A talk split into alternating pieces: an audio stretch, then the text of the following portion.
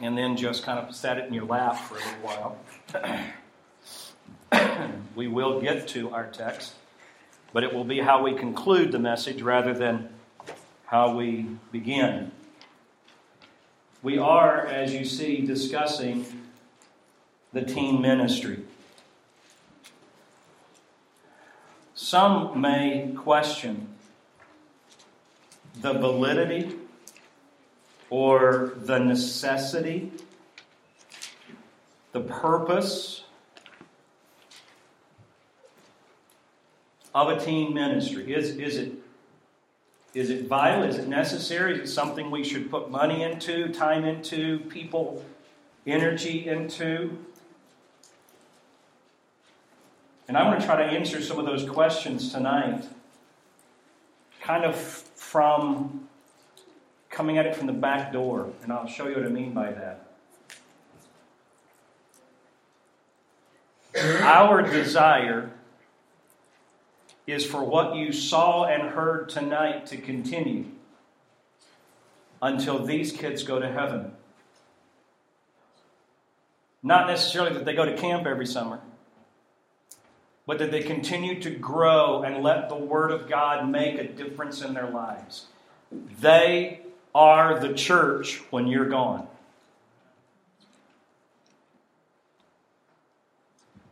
The problem is, one of the problems is, many, and I'm not just saying ours, I'm saying in general, teens are leaving church.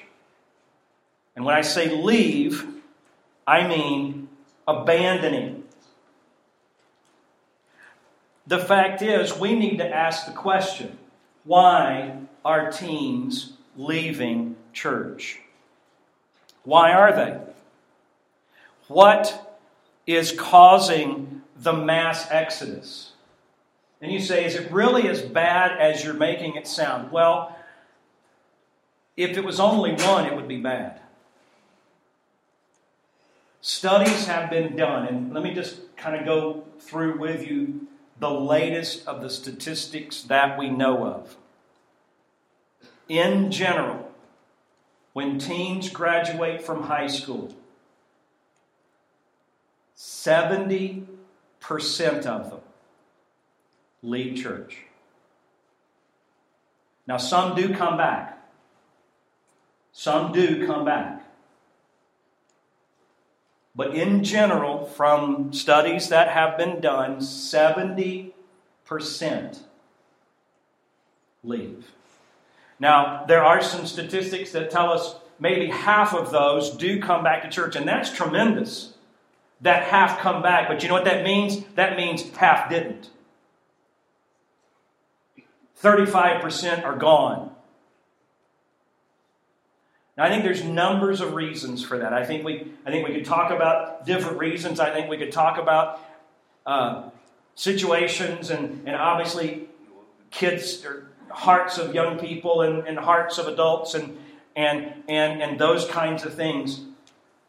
But I, I think if we want to boil it down to really one major reason that young people are leaving church today, some never coming back, and it's simply this they don't need it. Need what? Church. They don't need church. Some of them along the way have picked up the message that church is simply a place to learn life application principles to be more successful in life or to be better in the community. You know what? They can learn that at a Tony Robbins motivational uh, conference. If you don't know who Tony Robbins is, please don't Google it, all right? They can learn how to be better citizens in life application principles anywhere. Why, some would say, should I get up early on Sunday morning and go to a place where I'm simply entertained in a way that I could find on Saturday night? One, one writer that uh, I was, I, one article that I read uh, he simply said one of the reasons that kid teens are leaving the church and many of them never coming back is because the church has become too relevant. For a long time, that was a buzzword. The church needs to be relevant. And to make the church relevant, we made the church like the world in many ways. And now kids are saying, well, I, I, I can just go to the world and get what the church has given me.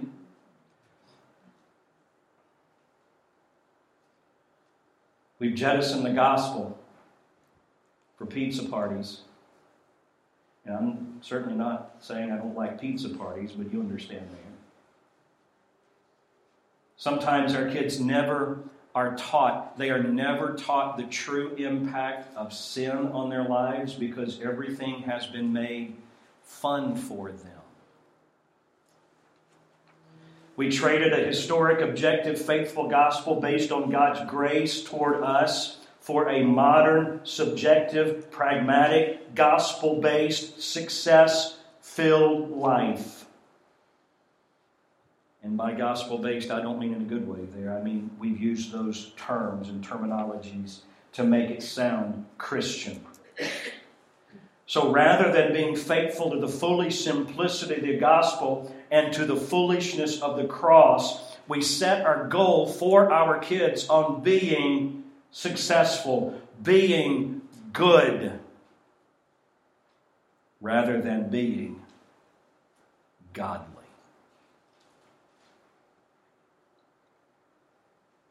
Now, I'm not sure that all the teens who leave and never come back intended to do that. And, what I mean by that is, is they didn't they didn't have a rebellious heart, so so to or outwardly rebellious heart. They weren't defiant. They weren't in their parents' faces or their pastor, youth pastors' faces. It, it may have been that they simply, along the way, started that slow process of pulling away by the way, teens aren't the only ones who do that. So they stopped seeing the importance of church to their life, and they stopped seeing how important they are to the church. You see, I'm convinced that one of the reasons young people and teens may get the idea that they don't need church is because we give them the idea that we don't need them.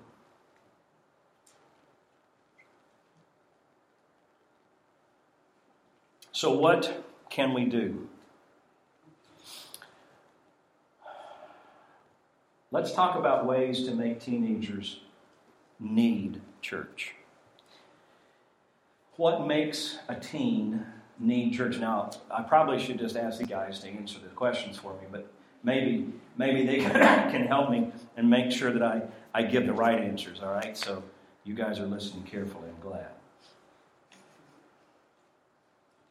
There tends to be, again, statistics, studies, these are things I'm borrowing brains here, all right, which I normally would do anyway. Four primary reasons kids stay in church or kids understand, grow to learn why they need church. These are not an indictment on anyone. These are not to meant these are not meant to shame anyone, pull skeletons out of anyone's closet. Please understand, I'm presenting information to try to help all of us.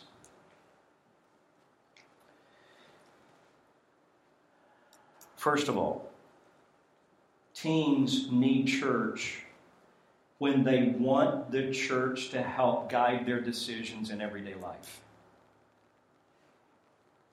And that's generally prior to the age of 18. When they see church, when they see church as a place where they can go, let's say it this way, and get life answers. Not about how to be successful, but how to be godly. Okay? Life questions. What kind of questions are we talking about? We're talking about the kinds of questions that you and I used to only talk about in private. They're, they're, they're now on Facebook talking about pregnancy, abortion, drugs, alcohol, homosexuality, alternative lifestyles. Those are the lifestyle questions kids are asking about today. It's not just about rock and roll music. Is Elvis sin? These kids don't even know who Elvis is.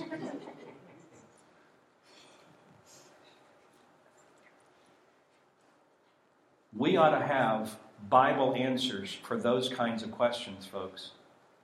Because if we don't offer Bible answers, you know what? There are other people who can give them unbiblical answers that make sense and sound good and are popular and are they fit more into the culture than the Bible answer does.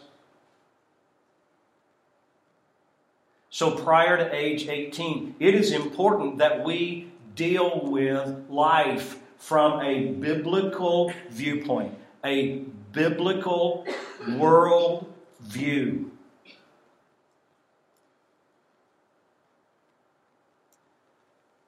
What's another? And again, please let me explain a little bit about, I guess that one didn't come up, did it? They wanted the church to help guide the decisions for everyday life. Number two, they come from situations where parents are still married to each other and both parents attend church. Now, obviously, this is the ideal. Obviously, in some cases, in many cases, this is not going to even be possible because parents are already divorced. There's death that takes a parent.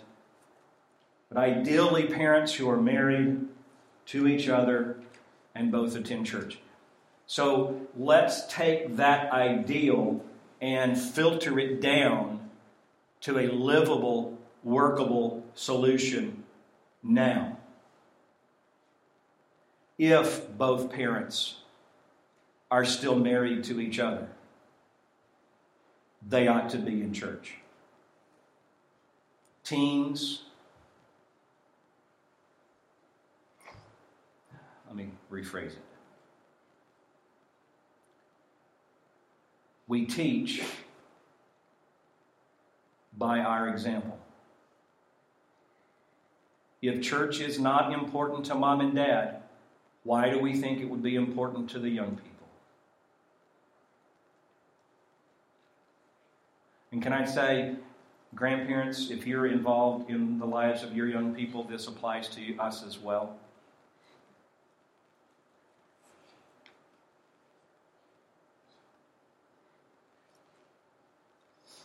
I want you to understand, too, that what I'm going through here are statistics, are principles these things do not guarantee that any child is going to turn out to be right and godly, but these tend to help, all right? I guess what I want to point out about this particular principle is not so much the, the marriage issue, although I think that's important. I think the primary issue here is Parents, bring your kids to church. Don't send them. Don't take them and drop them off. Bring them and be involved in what's going on with your kids at church. Now, the next one applies to me. Pastors' sermons were relevant to their lives. Simply meaning, I'm helping to answer, or their teachers are helping to answer some of those life questions from biblical perspectives. We're taking the Bible and not making the Bible say something it doesn't, but certainly applying the Bible in ways that it should be and can be applied to today's way of life.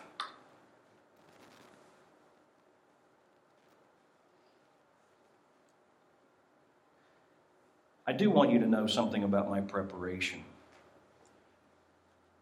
And I am, and, and I've, I've admitted this to you before, and I still, the greatest weakness I believe that I have in my preaching is application. I think that's, I think that's one of the biggest weaknesses of my preaching. But I do, I do think about you and lives and what's going on in the world when I'm preparing sermons. One, one writer actually calls it the fallen creature focus. I try to, I try to see the Bible through your eyes. I try to see Bible principles through your focus, your filters. And I do that with our teenagers. I try to see life today, the Bible, filtered through their life and try to make application that way. And if you are responsible for teaching our young people, let me encourage you to do the same thing. Now, I'm going to break up on this next one, I promise.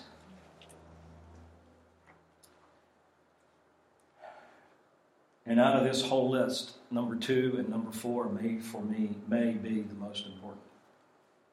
Not that the others aren't, but number two, parents, and number four, other people. At least one adult from church made a significant investment in me personally and spiritually. That's what kids who stay in church say, those who are between the ages of 15 and 18. I'm just curious. How many of you had somebody like that in your life?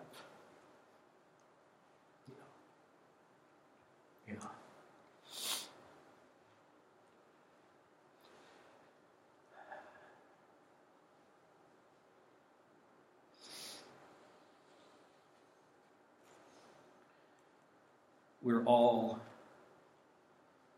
we're all in the teen ministry not as participants necessarily, but as teachers. Every one of us teaches our teenagers something. Did you know that? Every one of you teaches our teenagers something. Every one of us. Some of us, the lesson might not be what we really ought to be teaching.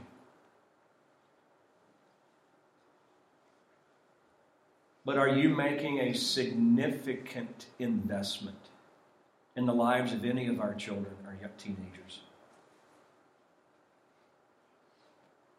Again, I'm not saying that just because you do this, every teenager is going to turn out to live for God. But I think I can say this. If you don't do this, you will give an account to God for it. Why? Because God put you here, and God put them here, and we're supposed to be the adults. We're supposed to be the ones to help the younger believers come along and grow in their Christian life. Which means we need to be growing.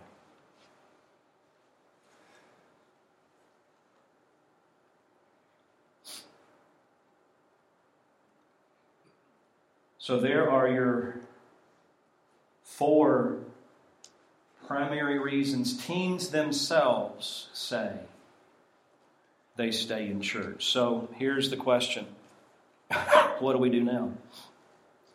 What do we do now? I love this quote. I came across this quote. if your student ministry is a four year holding tank with pizza, don't expect young adults to stick around. If, however, they see biblical teaching as relevant and see the church as essential to the decisions, they stay. Can I tell you, and just, just let me just let me just say with an exclamation point, underlined, italicized, biggest font I can. Our teen ministry is not about entertaining them. It's about evangelizing and edifying them. Now, Can they have fun along the way? Just absolutely, just like the rest of us.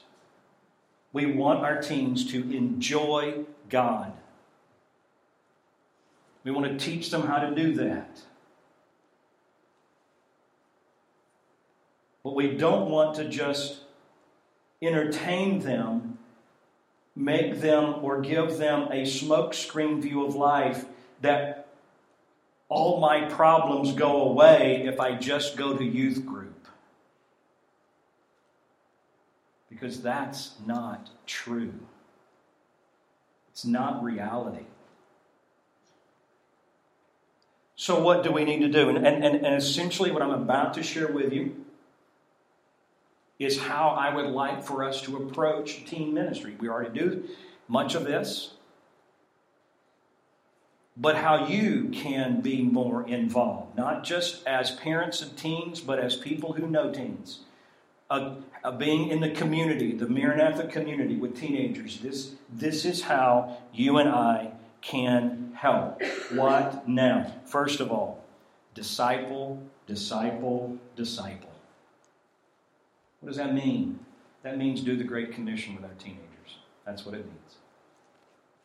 Do the Great Commission with our teenagers. And that's not just for Ben and Mandy and Drew and Julie, and that's not just for anybody else who would come in and work with our young people. That's for everybody in this building. Disciple teens. Now, if you have teens living in your home, you ought to be doing more discipling than anybody at church is doing with your team. You say, well, then why do we have a teen ministry? To reinforce what you're already doing. That's why. The teen ministry is about coming alongside godly parents and godly people who are involved in lives of teenagers and reinforcing what's already being taught and exemplified for them at home and at church. So, disciple, disciple, disciple. Secondly, have a home with committed Christian parents.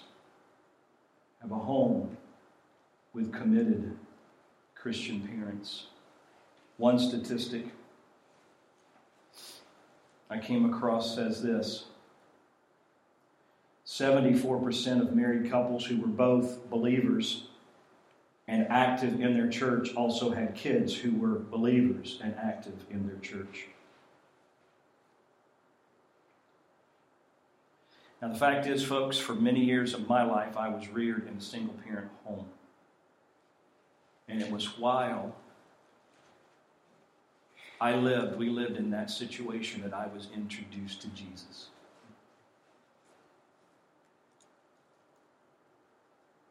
So, yes, ideally, mom and dad are both committed to Christ and committed to church like they ought to. And by the way, I think that's kind of synonymous. If you're committed to Christ, you're committed to church. You really can't be, you shouldn't be one or the other. But mom, if you're trying to do this by yourself, please don't please don't think you're failing if you don't have a man or if you're a man who's doing this on your own. Don't think you're you're failing just because there's not another spouse in the house. We want godly parents, married or single. And we want committed parents, parents committed to Christ.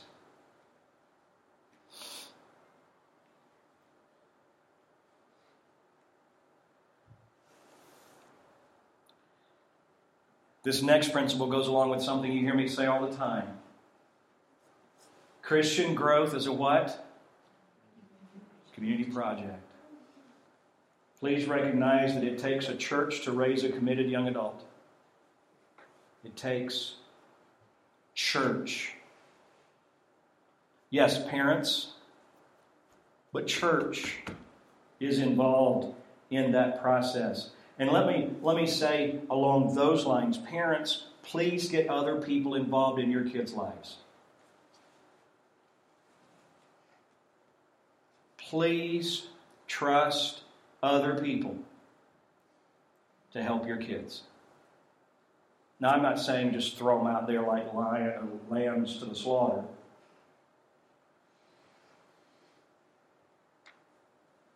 But our kids need to learn from other people besides just us.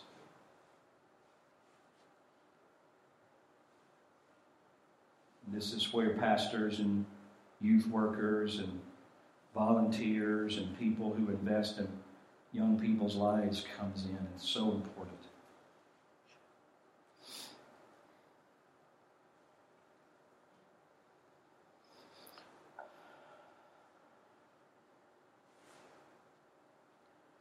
So there you have three principles for the church, parents, in our responsibility as all being in the youth ministry. And I want to talk to the teenagers. And everybody else you can listen to, that does apply to you too.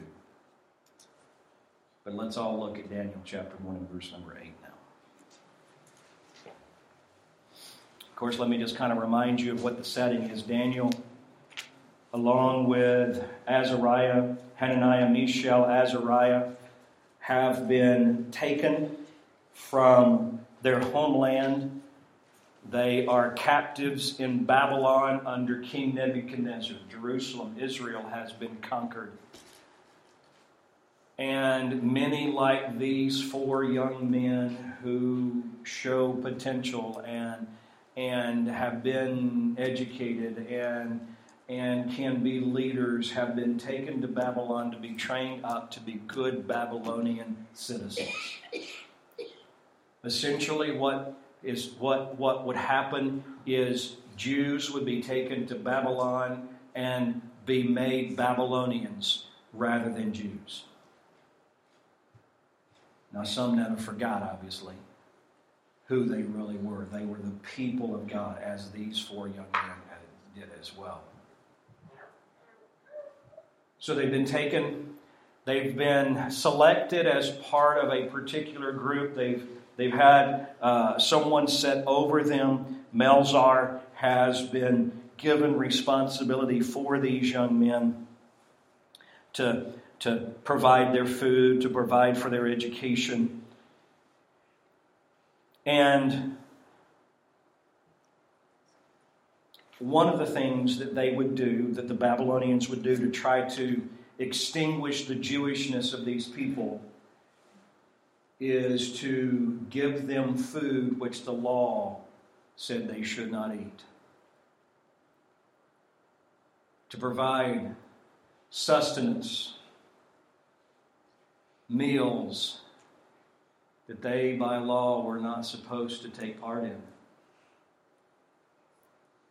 So Daniel, Hananiah, Mishael, and Azariah refused. Why? It was because of a decision they made long before they ever became captives. Look at verse number 8. Daniel purposed in his heart that he would not defile himself with the portion of the king's meat, nor with the wine which he drank. Therefore, he requested of the prince of the eunuchs, Melzars, who that is, that he might not defile himself. See, I don't think this is a I don't think this is a decision that these young men made on the spies. When the food came and sat before them, I don't think they looked at each other and said, "You know what? We can't we can't do this." I think before the food ever came out, before they ever became captives, before their hands were ever tied behind their back, before they were ever taken into custody, they had already determined as young men they were not going to defile themselves even if it meant standing against a king who was the most powerful king on earth by this time. They were not going to be defiled. The word uh, uh, purpose here, the word purpose means they gave themselves over to this conviction. They gave over, they set their minds on this truth. They were committed to God. Now, look, we've talked about reasons teens leave church, and we've talked about ways that you and all, all of us can be involved in young people's lives to help them stay in church. But, young people, listen to me. You purpose in your heart no matter what mom and dad do, no matter what happens at church, no matter what happens in our world, you are going to be godly. I promise you this people will fail you. I hate to say it, but they will. But you can't blame that on not living for God. Parents will, preachers will. But you can't blame that for not living for God.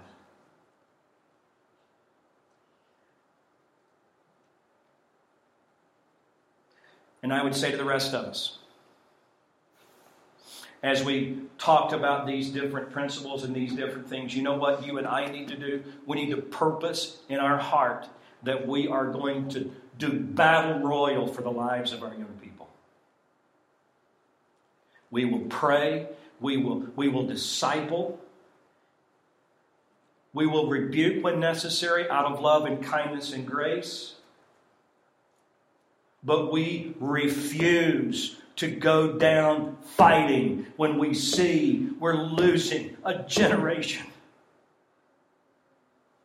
And they're never coming back. Purpose in your heart. Let's pray.